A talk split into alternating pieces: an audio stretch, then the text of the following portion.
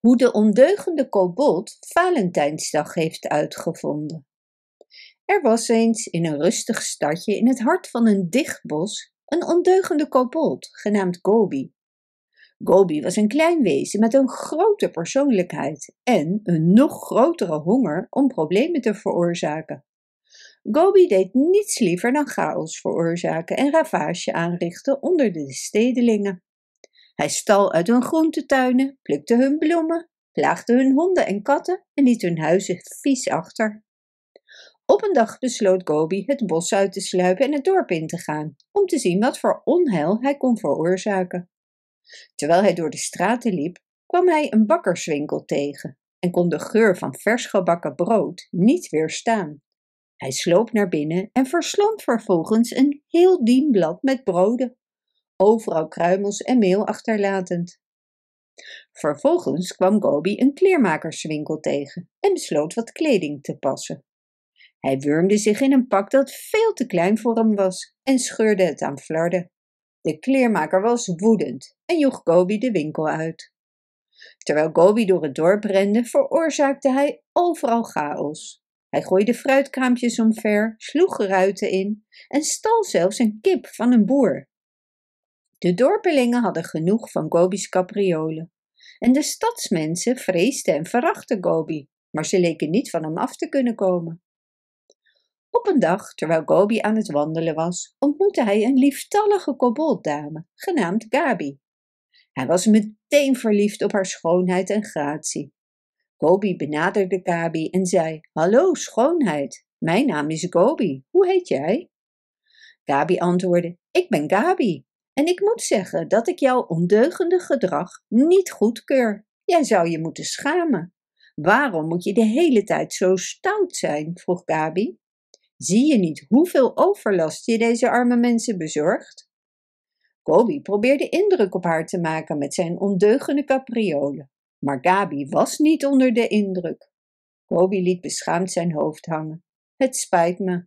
Ik weet gewoon niet hoe ik anders moet zijn. Gobi's hart zonk toen hij besefte dat zijn liefde voor het veroorzaken van problemen ervoor had gezorgd dat hij de kans had verloren om Gabi's hart te winnen. Hij wist dat hij zijn manier van doen moest veranderen als hij indruk op haar wilde maken.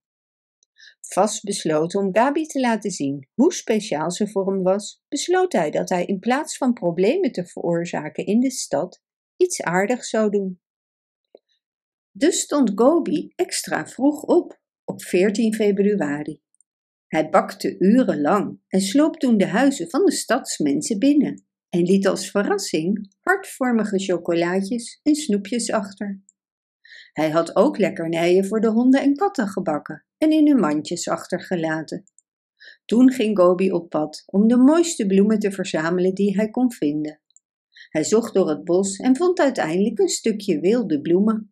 Hij plukte ze zorgvuldig en schikte ze in een boeket en liet er één achter bij elke deur. Hij blies honderden roze en rode ballonnen op en hing ze overal in de stad op. Toen de stedelingen die ochtend wakker werden, waren ze aangenaam verrast. Ze konden hun ogen niet geloven. Ze vertelden Gabi dat ze erg onder de indruk waren van Gobi's verandering van hart. Gabi was geraakt door Gobi's pogingen om te veranderen en begon al snel het goede in hem te zien. Dus Gabi besloot met hem op date te gaan. Hun date verliep goed en ze begon gevoelens voor hem te ontwikkelen. Ze begonnen steeds meer tijd samen door te brengen. Gobi was dolgelukkig en hij wist dat Gabi degene voor hem was. Hij vroeg haar ten huwelijk en ze zei ja. Uiteindelijk trouwden ze en om hun liefde te vieren, elk jaar op 14 februari, versierden Gobi en Gabi de stad en deelde kleine cadeautjes en kaartjes aan iedereen uit.